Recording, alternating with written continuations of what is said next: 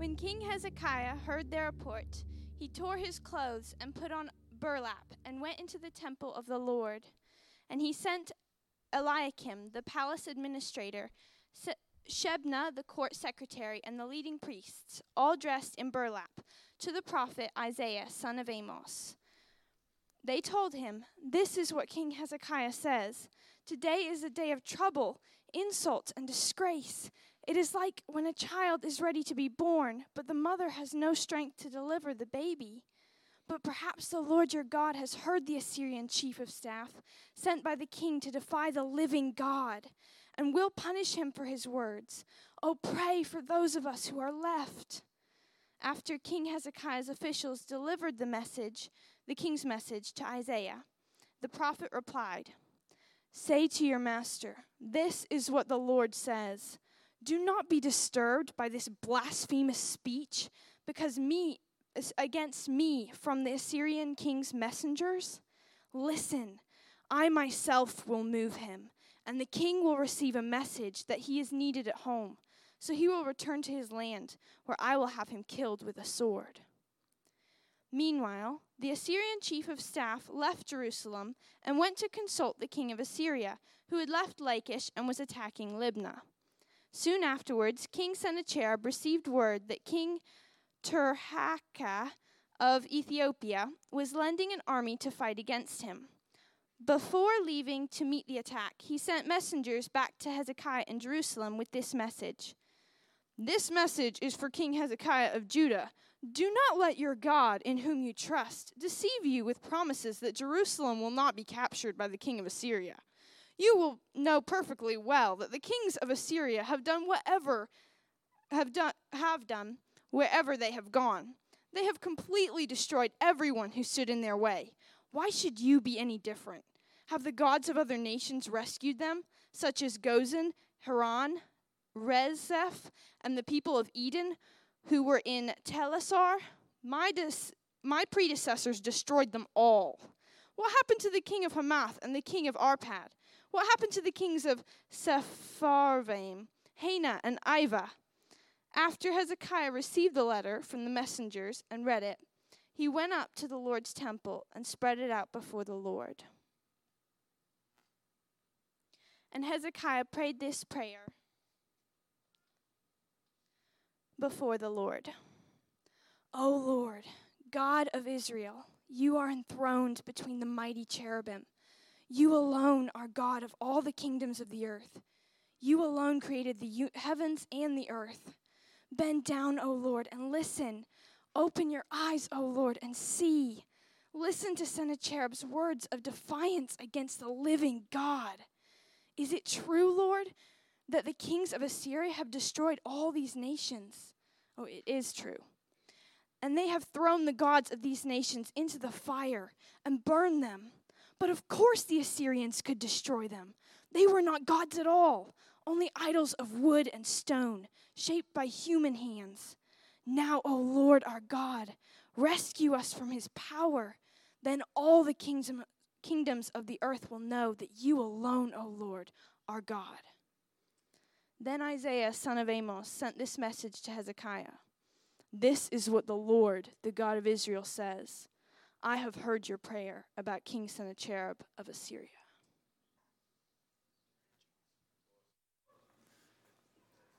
Thank you, Chloe. give her a hand. All right, you guys can be seated. Is this too loud? Is it okay? Okay. All right. You guys can be seated. Uh, let's pray. Father God,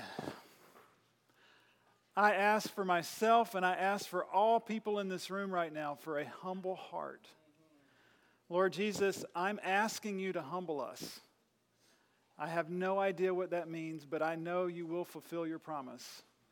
So just walk with us through this message and through this day and be with us, Lord, and give us humility. Help us to walk it out, Lord, so that we may bring glory to yourself, just like Hezekiah just did. Thank you, Jesus. Amen.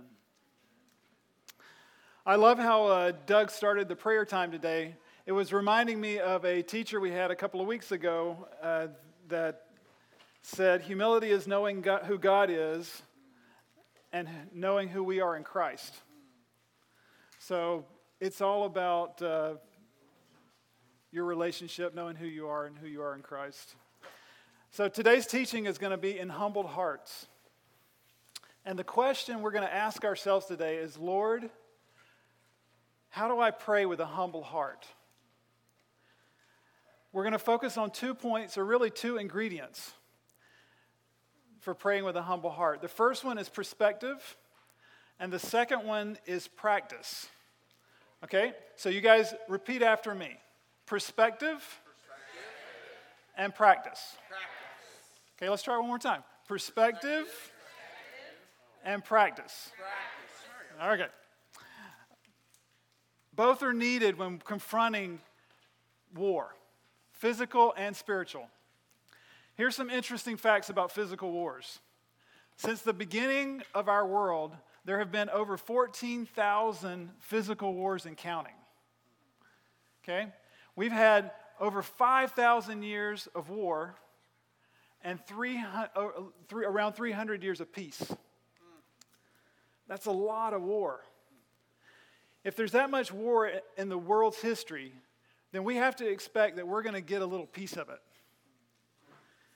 And if we're going to experience war in our lives, then we have to learn how to train for it. Guess what the best manual is for the art of war?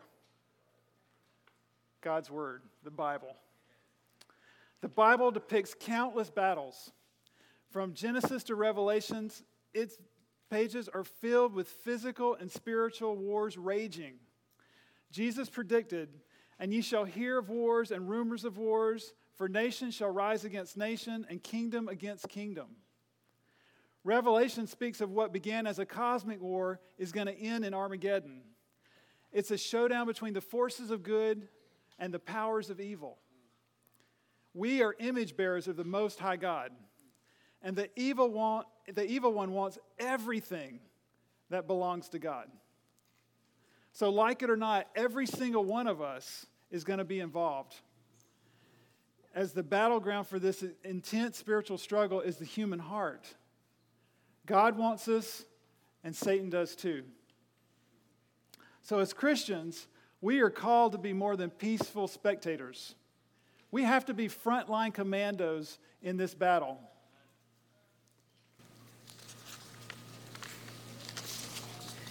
Because we wrestle not against flesh and blood, but against powers, against principalities, against powers, against rulers of this world, against spiritual darkness in high places.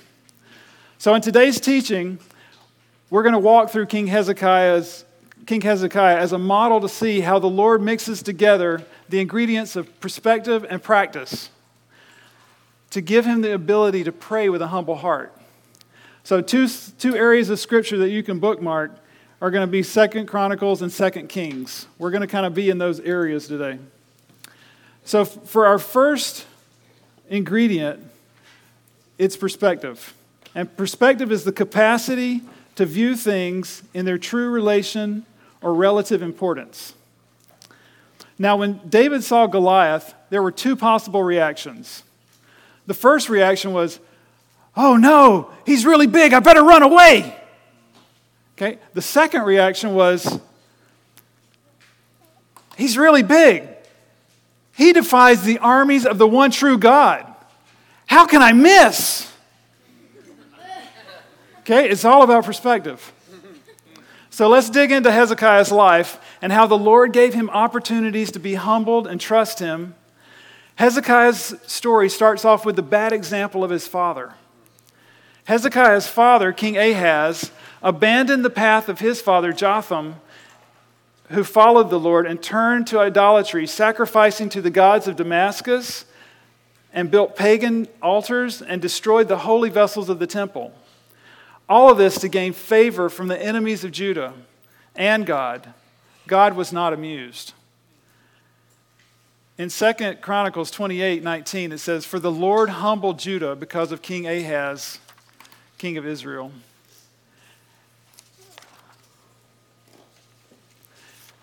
Hezekiah, Ahaz's son, and now king, got a chance to get his perspective firsthand, experiencing what it was like to not follow the Lord. Hezekiah rebelled from the example of his father and, sto- and chose instead to follow the Lord. We see this in the beginnings in 2 Chronicles 29, verse 1 through 5 and 10. Hezekiah began to reign when he was 25 years old, and he reigned 29 years in Jerusalem. His mother's name was Abijah, the daughter of Zechariah, and he did what was right in the eyes of the Lord, according to all David his father had done. In the first year of his reign, in the first month, he opened the doors of the house of the Lord and repaired them. He brought in the priests and the Levites and assembled them in the square in the east and said to them, Hear me, Levites.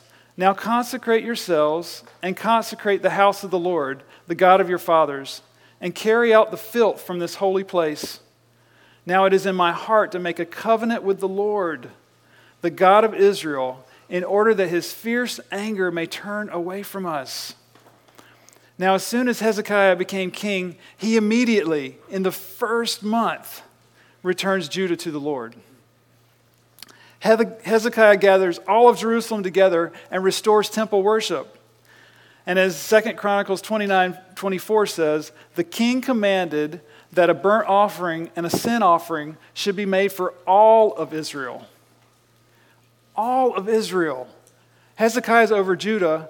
There's the northern tribe, a northern kingdom, and Judah was estranged from this kingdom. They didn't actually get along very well. You know that you're getting closer to a humbled heart when you start caring for all hearts, even hearts that don't actually care for you. Remember, our war is not against flesh and blood, but against the evil forces behind them. We are to pray for the freedom of all captives, the good guys getting hurt, and the bad guys being used by the enemy. Chris was actually praying that last night, that we pray for our enemies. Our job, like Hezekiah will later teach us, is to get on our face and pray. Hezekiah goes on to invite all of Judah and all of Samaria, the northern kingdom, to celebrate the Passover in Jerusalem, pleading with them to yield themselves to the Lord and serve Him, to turn His face away from, their, from anger. When we return to the Lord and we humble ourselves before Him, the joy of the Lord will flow through us and our prayers will be heard in heaven. So in 2 Chronicles 30:10 it says, "So the couriers went from city to city throughout the country of Ephraim, Manasseh, as far as Zebulun, but they laughed them to scorn and mocked them. However, some of the men of Asher and Manasseh and Zebulun humbled themselves and came to Jerusalem. The hand of God was also on Judah to give them one heart to do what the king and the princes commanded by the word of the Lord." in, 30, in chapter 31, it says, And all of Israel who were present went out of the cities of Judah and broke in pieces the pillars and cut down the Asherim, broke down the high places and the altars throughout all of Judah and Benjamin and Ephraim and Manasseh until they had destroyed them all. Thus Hezekiah did throughout all of Judah, and he did what was good and right and faithful before the Lord. And every work he undertook in the service of the house of God and in the accordance of the law and the commandments, seeking his God, he did with all of his heart and he prospered. The majority of the northern kingdom decided not to come to the Passover nor listen to Hezekiah. The result was Samaria was captured, and God's word says that king of Assyria carried the Israelites away to Assyria and put them in Halah and Habor and the river Gozan in the cities of the Medes because they did not follow the voice of the Lord, but their God, their God, and transgressed his covenant. Even after all Moses, the servant of the Lord, commanded, they neither listened nor obeyed. Do you see the two perspectives between Hezekiah and Samaria? Do you see the consequences of each? Hezekiah returns to the Lord, and Judah is blessed. Samaria does not listen to the voice of the Lord, and they are led away as slaves of Assyria. So let's take a, a pulse of our own perspective. There's going to be a picture that comes up on the screen. Tell me what you see in this picture. The love boat. Okay. So, really loud. So, what do you see in this picture? A nice, okay, cruise ship. Peace. I heard peace. Okay. Okay. This, so look really good at it. Pleasure. This is how the enemy wants you to see your spiritual life an amusement ship. Now, amuse, A means not, and muse means to think. So, this is where you go to not think. Okay? A carnival cruise line. The enemy wants us complacent, disengaged, amused, not focused, blind, and medicated on media.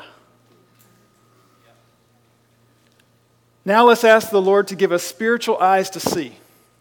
Here is the reality the enemy never wants you to understand. You are living in a spiritual war zone.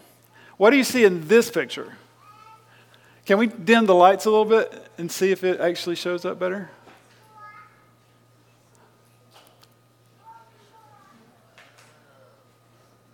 So, what do we see in this picture? Okay. How, how does the ocean look compared to the other picture? Whitewater. Okay. One thing I loved is when you're in the battle, are you alone? You may not know it, but there's other people actually in the battle too. And can you see what's in the water? Mines. They can blow up your ship if you hit them. But they're firing guns. It's raining. The, the waves are raging. The mines are all over the place. Spiritual warfare calls for living in a perpetual state of alertness. The Bible warns against spiritual dullness and the danger of living like civilians rather than soldiers. Paul wrote, For though we walk in the flesh, we do not war after the flesh. For the weapons of our warfare are not carnal, but mighty through the pulling down of strongholds.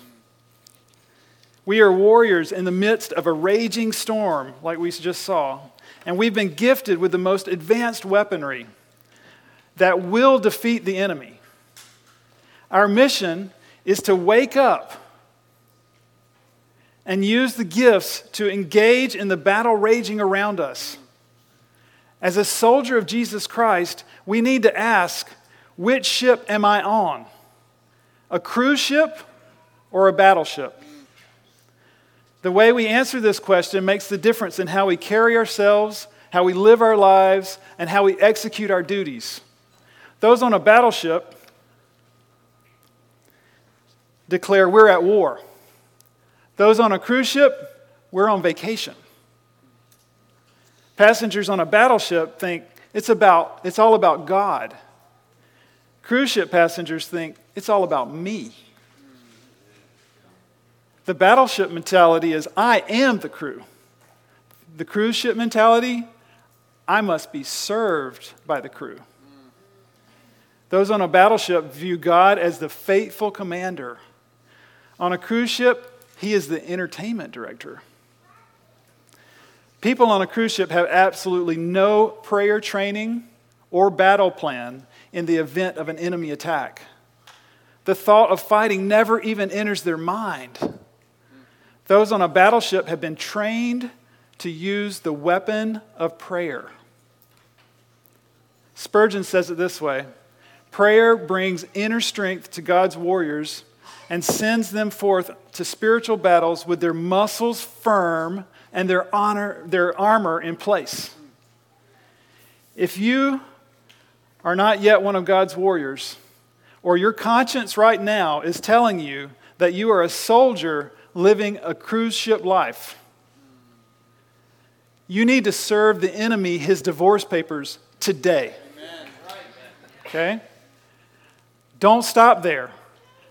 Demand back payment on all the alimony. Okay? You therefore must endure hardship as a good soldier of Jesus Christ. No one engaged in warfare entangles himself in the affairs of this life that he may please him who enlisted him as a soldier.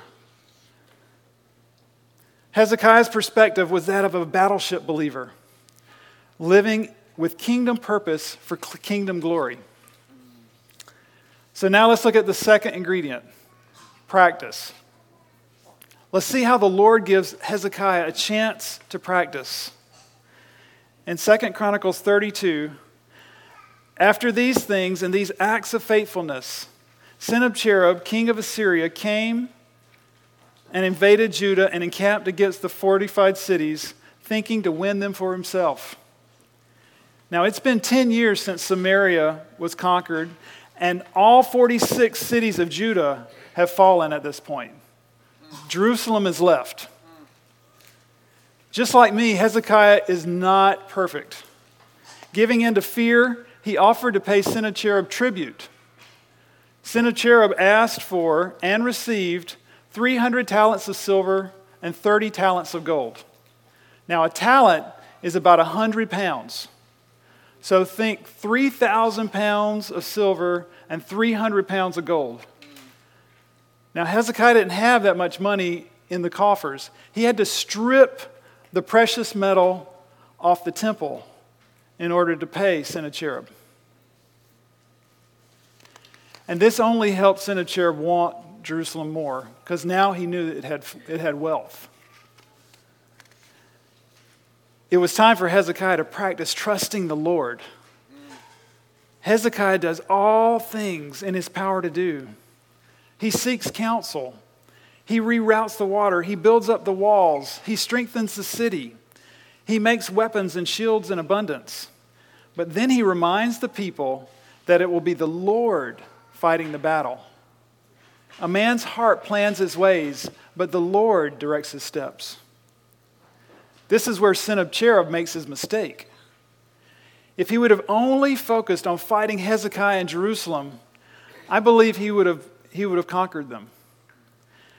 Instead, his pride, in his pride, he blasphemes the Lord and tries to fight against God.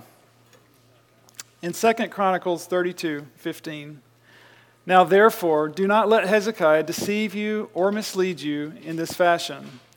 And do not believe, for no God of any nation or kingdom has been able to deliver his people from my hand or from the hand of my fathers. How much less will your God deliver you out of my hand? I love Hezekiah's perspective in this moment when he hears cherub, Sennacherib's sayings. He lives out what he's been teaching the people.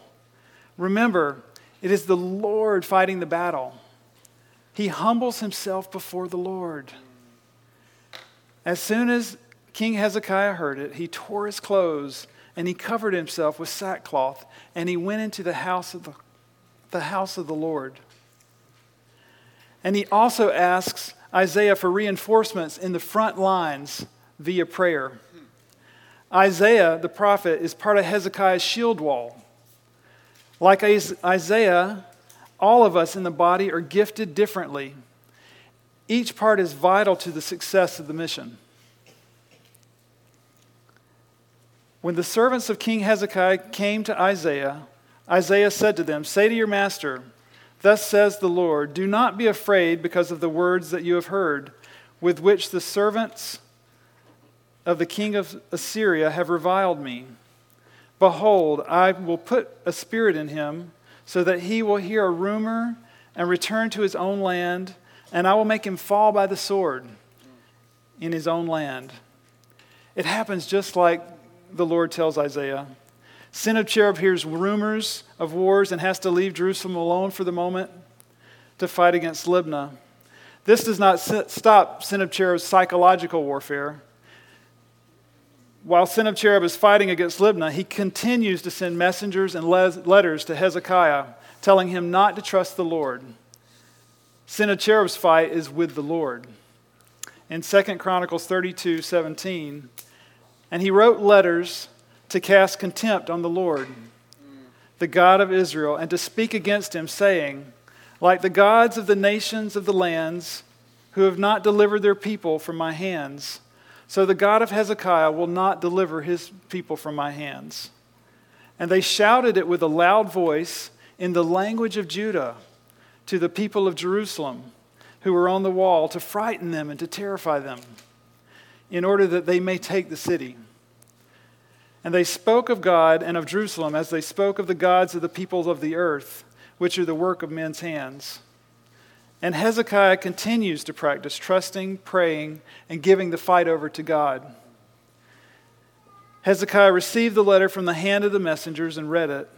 And Hezekiah went up to the house of the Lord and spread it before the Lord.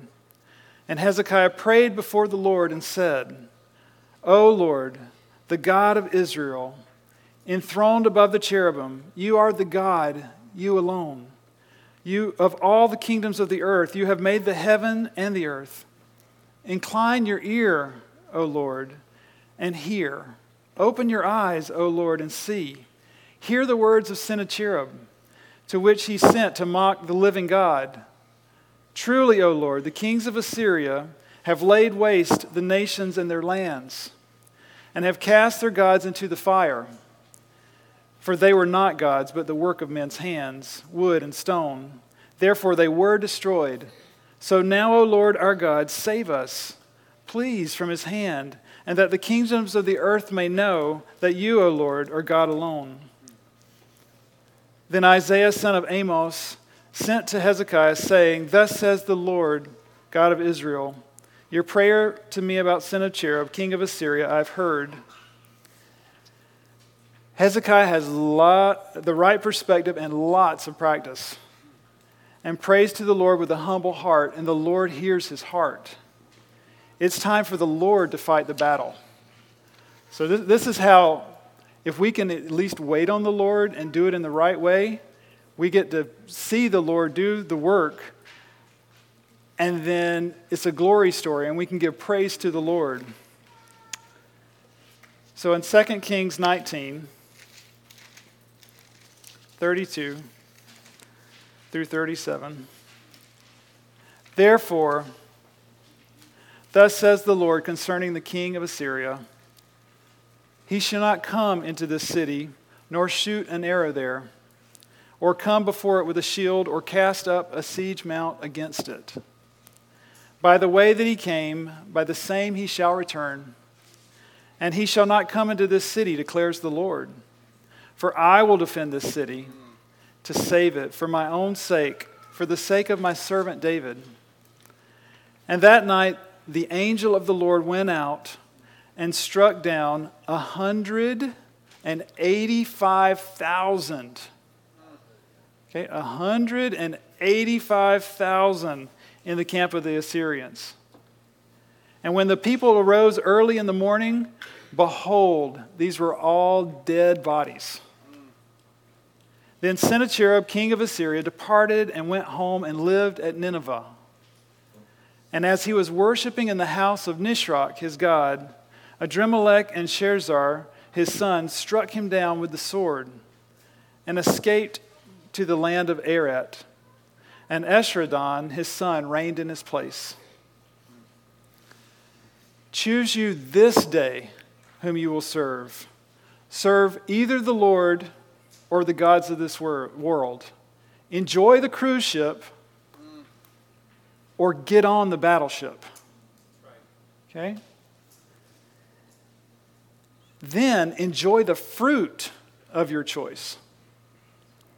King Ahaz, Samaria, and Sennacherib's choice led to captivity, ending in death without the Lord. Hezekiah's choice was not battle free, but he did live free.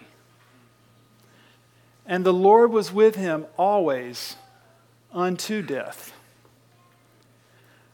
So, our question today was Lord, how do I pray with a humble heart? Perspective by knowing who God is and knowing who we are in Christ. 1 John 5 5 says, Who is the one who overcomes the world? But he who believes that Jesus is the Son of God.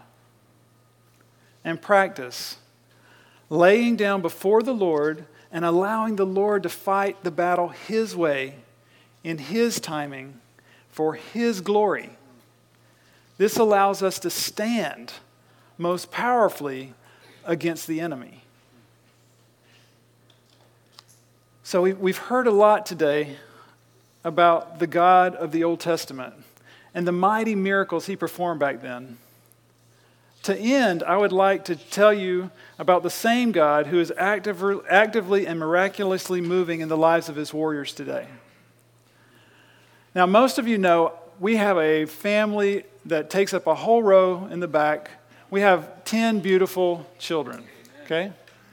What you don't know is we actually have 12 amazing children, okay? We have Hope and Salem who they're just learning a lot of skills that they're going to teach us about when we get to be with them one day. Okay? Now, when Hope was still being knit together in Jody's womb, we had there were some complications. So we went to the hospital. Jody has the highest pain tolerance of any mortal I have ever experienced.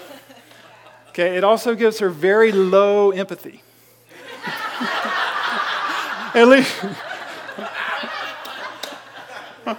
so the, the hospital actually, they thought we were joking. They didn't even, uh, they didn't want to take us in because she didn't look like anything was wrong.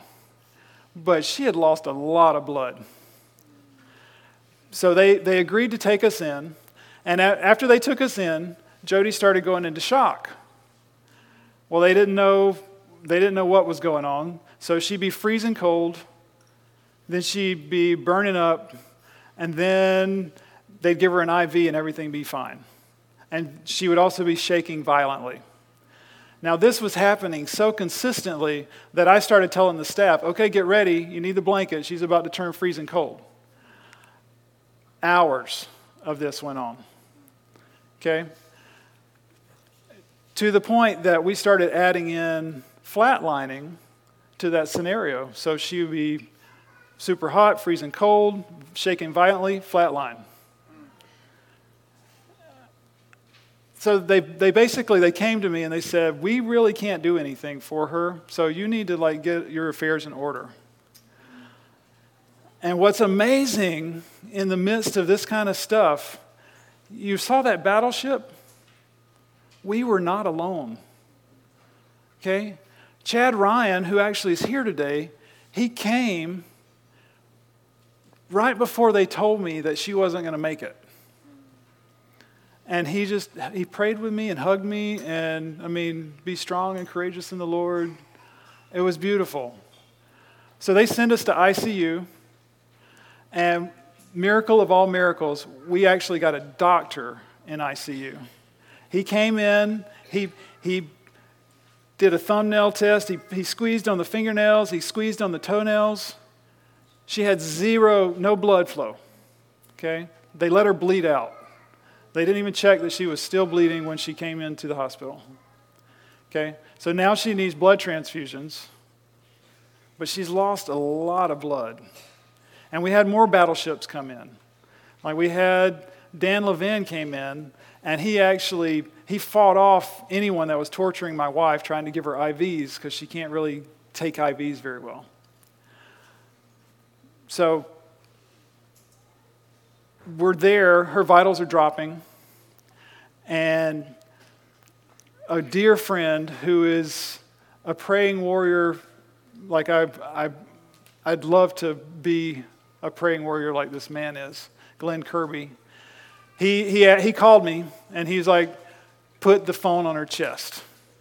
I'm like, okay, okay. So I put the phone on, on Jody's chest and he started praying in the name of Jesus, and he, he wanted it on speakerphone.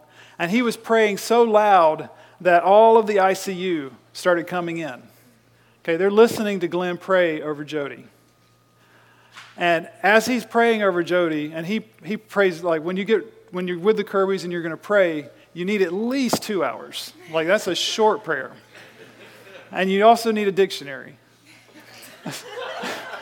so, so he starts praying over her, and her vitals are dropping. And while he's praying, they start climbing again. And the doctors are completely spe- speechless. Okay? I had done all I could do. I had people praying all over. I had battleships in the water with me. Brian Johnson even came while, while during the middle of that, and he just hugged me. It was time to be like Hezekiah and just lay it down, give it to God, let him fight the battle in his timing, in his way, for his glory.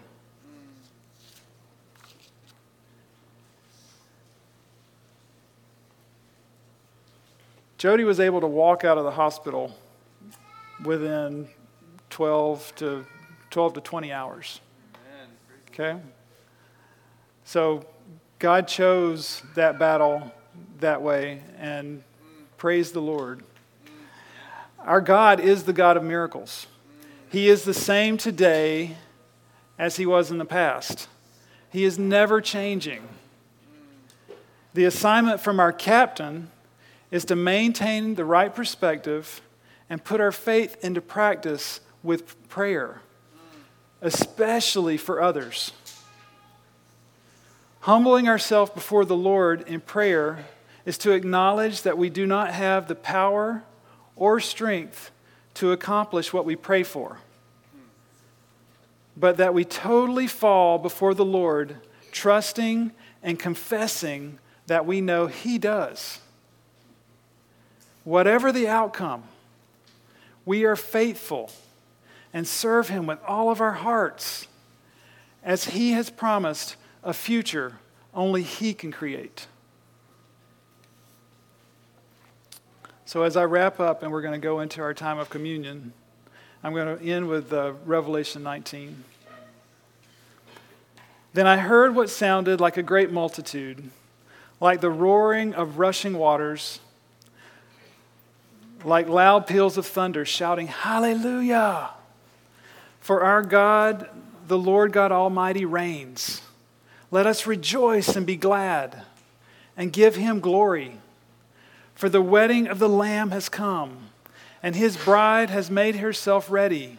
Fine linen, bright and clean, was given her to wear. And the angel said to me, Write this Blessed are those who are invited to the wedding supper of the Lamb. And he added, These are the true words of God. As we look to the future and the wedding supper of the Lamb, let's come to the Lord with humble hearts. We are his bride and have been invited to, to join him at his table. So today we're going to be doing communion family style. There are going to be stations around the room set up. So, as family and friends, go and remember and reflect on who God is and who you are in Christ. So, let's pray. Father God, I just I want to thank you for who you are, Lord. You are the Alpha and the Omega, the beginning and the end. You are all things, Lord. And I want to be on the battleship. I want everyone here on the battleship. Lord, help us. If we are sleeping, do whatever is needful in our lives to wake us up. Because you want warriors, Lord. You are a warrior, and you want us to be warriors that follow you. Give us perspective, give us practice, then put us in the front line of the battle. I thank you, Lord Jesus, and I look forward to what you're going to do in our lives. Help us to run the race with endurance. and to love well. We sure do love you, Lord, and we thank you for a chance to serve. In Jesus' mighty and precious name, amen.